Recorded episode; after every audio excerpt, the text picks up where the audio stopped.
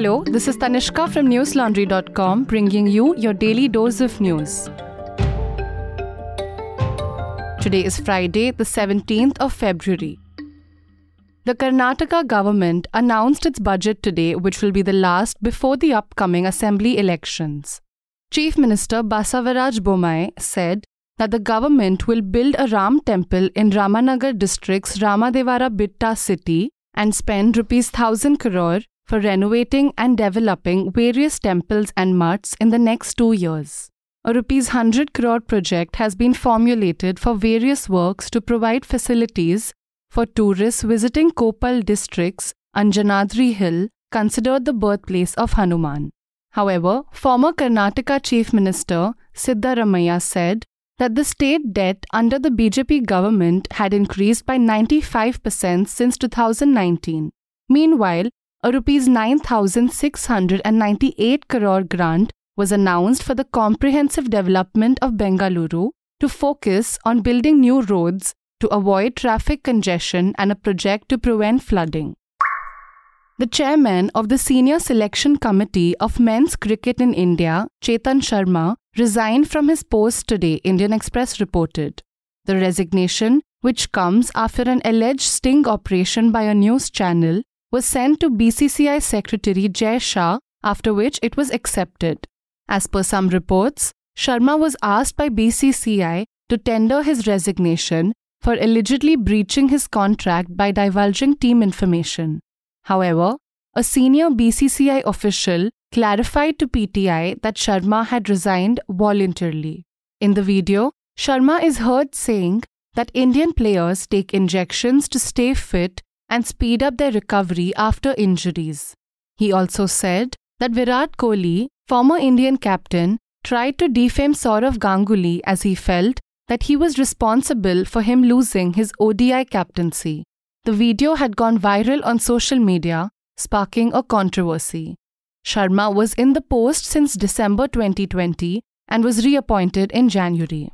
Listeners, there was another sports controversy dominating the news last month.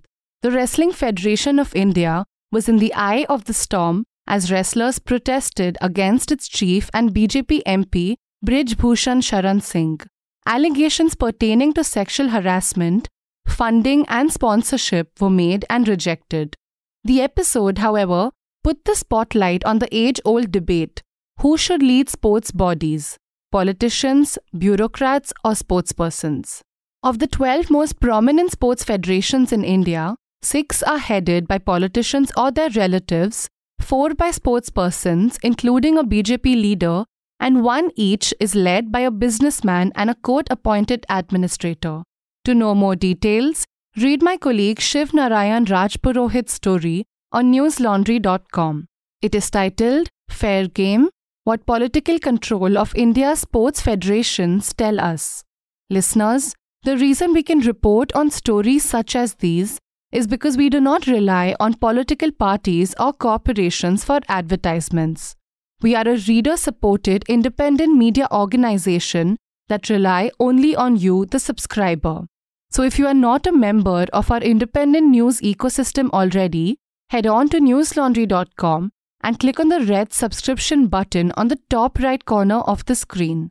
Lowest subscription starts at rupees three hundred only.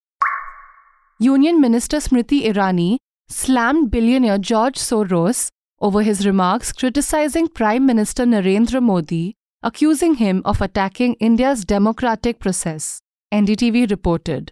Highlighting the Adani-Hindenburg controversy, Soros had said that Modi has to answer questions from foreign investors and the parliament on allegations that have been made about fraud and stock manipulation. He said that it would significantly weaken Modi's stranglehold on India's federal government and open the door to push for much-needed institutional reforms. Soros is the founder of Open Society Foundation, which provides grants to groups and individuals. Hitting out at his comments, Irani said that Soros had an ill intention to intervene in the democratic process of India and wanted a government pliable to his needs. She said that any attempt to break the democracy in India would be met by the might of the country under Prime Minister Narendra Modi's leadership. The Supreme Court said today that it will pass orders to constitute an expert committee to review the regulatory mechanism for the Adani-Hindenburg issue, LifeLaw reported. The court refused to accept the names proposed by the central government in a sealed cover for inclusion in the proposed committee. Headed by Chief Justice of India D Y Chandrachud, the bench today said that it will select the experts for the proposed committee in order to maintain full transparency.